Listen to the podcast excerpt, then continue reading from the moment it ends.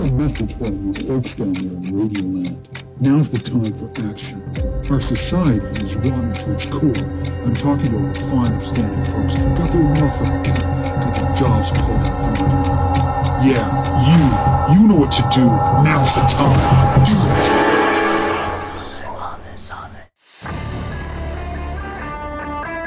Whether acknowledged or not, you find yourself engaged in a relentless spiritual war. Irrespective of your awareness, an unseen adversary seeks to destroy you, not only in this life, but also in the next.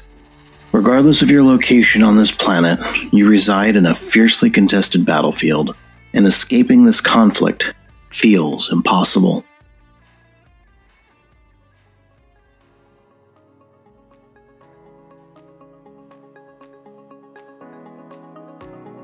Welcome to Truth and Shadow, your guide through the supernatural. I am your host, BT, and this is a Shadow Short. Let's navigate the unknown on this brief journey into the depths of mystery.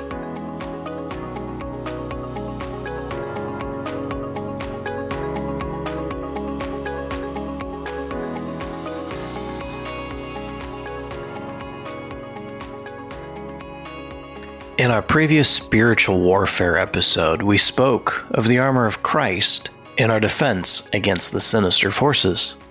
We are not merely called to defend ourselves alone, but to be trained, ready, and equipped to fight back. In this episode, I will cover the weapons of battle in our warfare against the darkness. We will discuss prayer, fasting, reading scripture, but our weapons are more manifold than this. In numerous instances, St. Paul conveyed to the believers entrusted in his care that divine forces had equipped them with tools for confronting the spiritual conflicts enveloping them. These battles, he emphasized, transcend earthly realms, bearing celestial potency capable of dismantling formidable obstacles. What are God's weapons bestowed upon us to overcome our adversaries? Crucial in the arsenal of spiritual warriors as emphasized by Paul, is the practice of unwavering prayer, including petitions and supplications. We are to remain steadfast in spirit, vigilant in perseverance, and consistent in seeking divine intervention. The scriptures affirm that the fervent prayers of the righteous wield significant power. Hence, when our Lord instructed us to pray, the plea, deliver us from evil, holds profound meaning signifying protection from the influence of the evil one, namely, the devil. Both Scripture and the lives of the saints affirm what should be evident. Prayer is the indispensable weapon in our struggle against the unseen. When evil forces attempt to sow discord, deception, accusations, and doubts, it's time to involve a third party in the conversation through prayer. Additionally, we must wield the weapon of prayer on behalf of others St. Paul's call to prayer for the saints pertains not to perfected beings in heaven.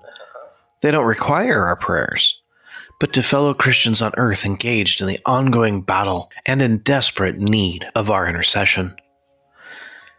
In spiritual battles, the name of Jesus is a powerful weapon. As Jesus affirmed, his followers hold the authority to cast out demons. And St. Paul underscores this authority, declaring that in the name of Jesus, every entity must bow across all the realms, from the heavenly to the earthly and below. Throughout the annals of time, the saints have borne witness to the mighty force encapsulated in Jesus' name, a mere utterance compelling dark forces to retreat in fear of the conqueror of Calvary. Acknowledging this, the Church offers an array of prayers meticulously crafted for spiritual warfare. In contrast, even common prayers can be invoked with the battlefield of the Spirit in mind. Prayer extends beyond the individual realm, engaging in collective prayer, not just for others, but alongside others, holds a significant role in spiritual warfare. You see, we call this worship, and it's the most profound communal prayer and powerful spiritual weapon. When we join together in church in worshiping God, we compellingly access his presence causing demons to tremble and hesitate to come near to us.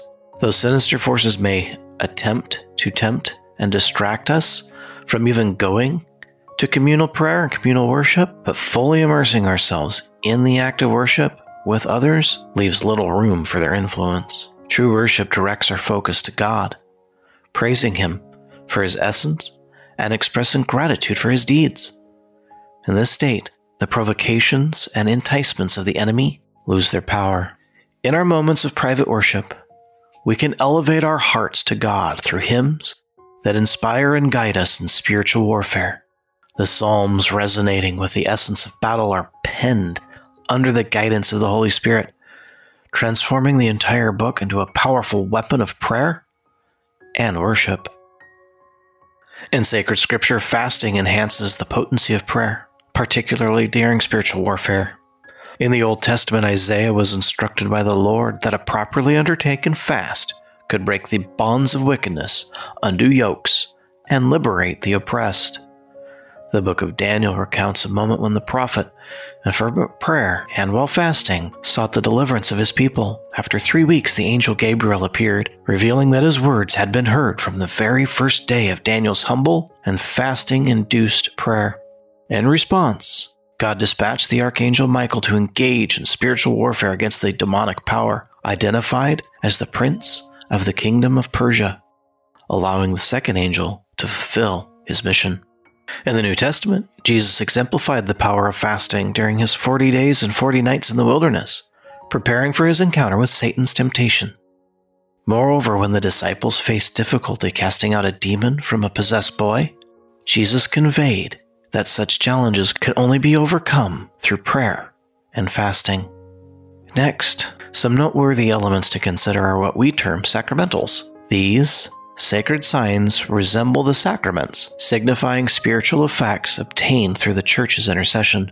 Sacramentals allow us to receive the primary impact of the sacraments and sanctify various occasions in life. Sacramentals encompass actions like the sign of the cross, or blessings and blessed objects such as holy water, oil, salt, candles, incense, crucifixes, and even religious images. While sacramentals don't directly confer the grace of the Holy Spirit as sacraments do, the prayers of the Church, associated with these actions and objects, prepare us to receive grace and encourage us to cooperate with it. Throughout history, Christians have acknowledged the potency of the Church's intercession, prominently expressed through sacramentals of which the ministry of exorcism is the most potent, wherein the Church, invoking the name of Jesus Christ publicly and authoritatively, shields a person or object against the sinister forces, forcing them back into their own domain. St. Athanasius had proposed that before Christ's arrival, demons exploited pagan beliefs, deceiving them through oracles. However, by the fourth century, after the divine appearance of Christ in the first, the use of the cross became a safeguard, putting an end to these deceptions. It suggests this shift from supernatural manipulation to a symbol of protection and truth. We must always remember the power of the cross. Respect for it will protect you against the sinister forces. Over the centuries, the testimony of countless Christians attests that objects blessed through the church's intercession can repel the evil one. Evil spirits time and again recoil and dread not only from the sign of the cross, but also from holy water, oil, crosses, crucifixes, and other medals depicting saints. Candles and even salt, when blessed, share in this protective power.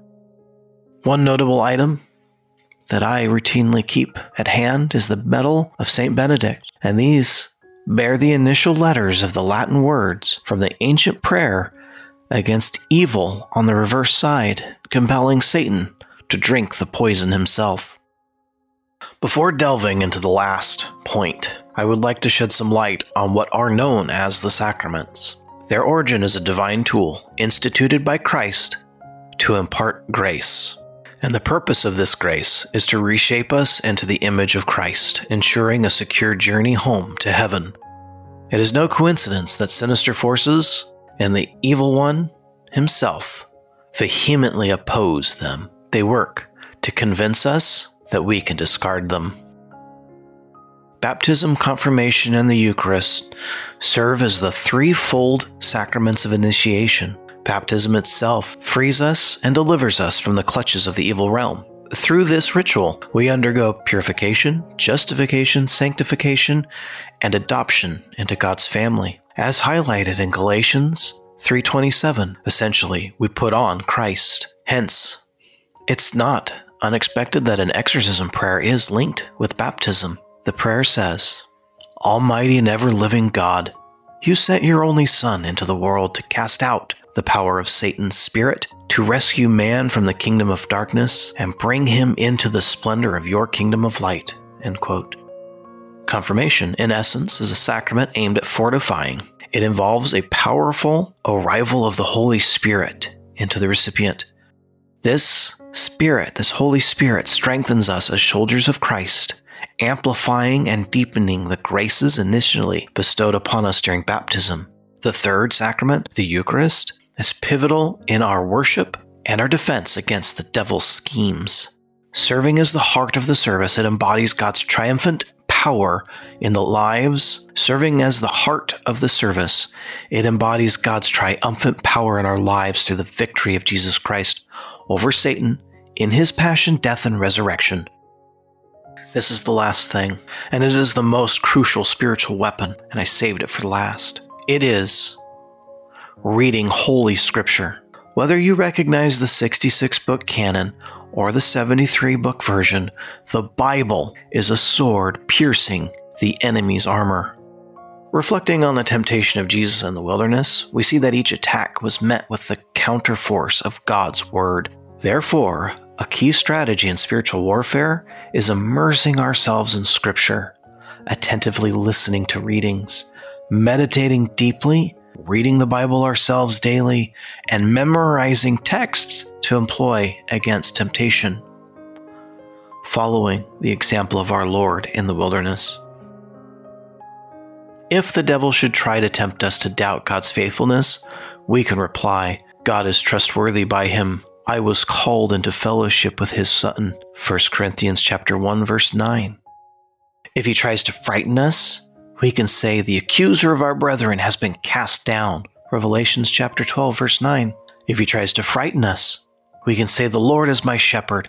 I fear no evil, for you are with me. Your rod and staff, they comfort me. Psalm 23 verses 1 and 4. And if he tries to provoke us, we can recount Isaiah 26 verse 3 which says, You keep him in perfect peace whose mind is stayed on you, Father. In closing, I offer a powerful prayer, a reading of Psalm 91 or 90, depending on how your Bible numbers the text. It's a Psalm of David. He who dwells in the shelter of the Most High, who abides in the shadow of the Almighty, will say to the Lord, My refuge, my fortress, my God in whom I trust. For he will deliver you from the snare of the fowler and from the deadly pestilence.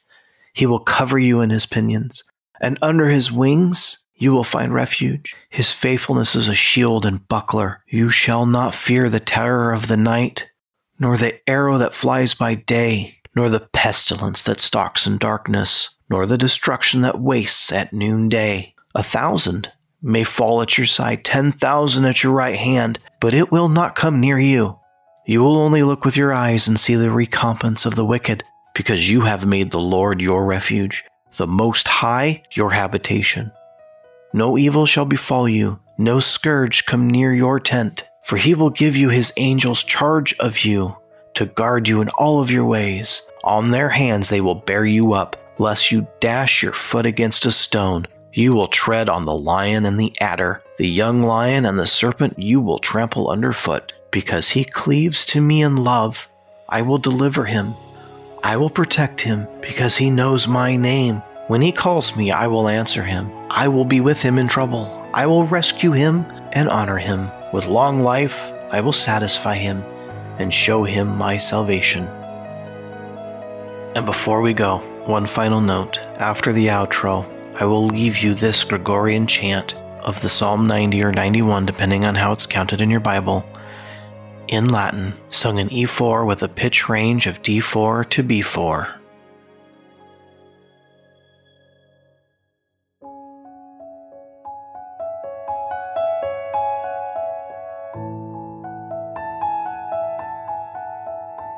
Thank you for listening.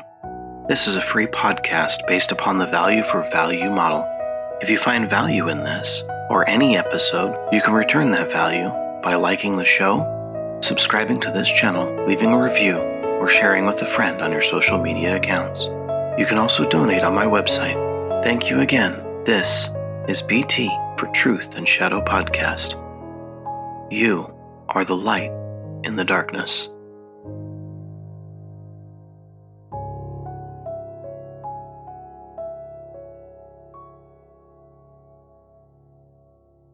Mr.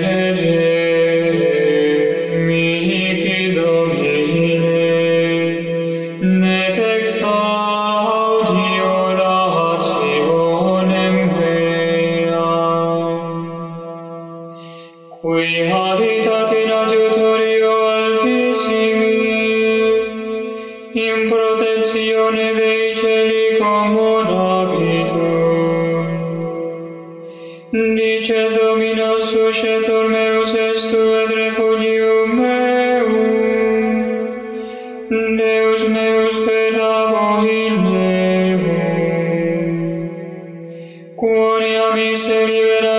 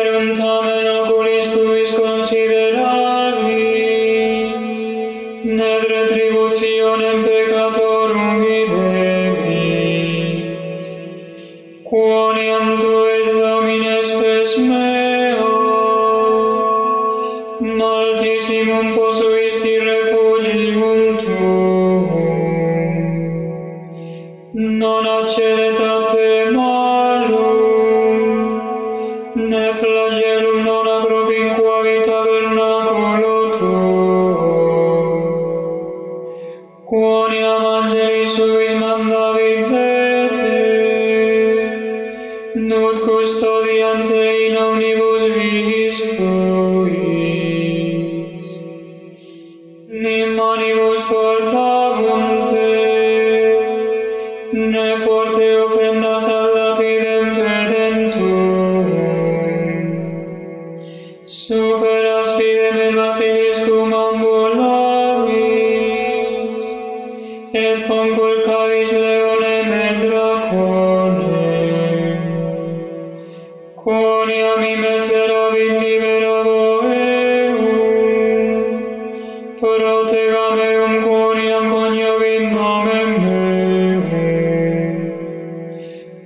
Swami.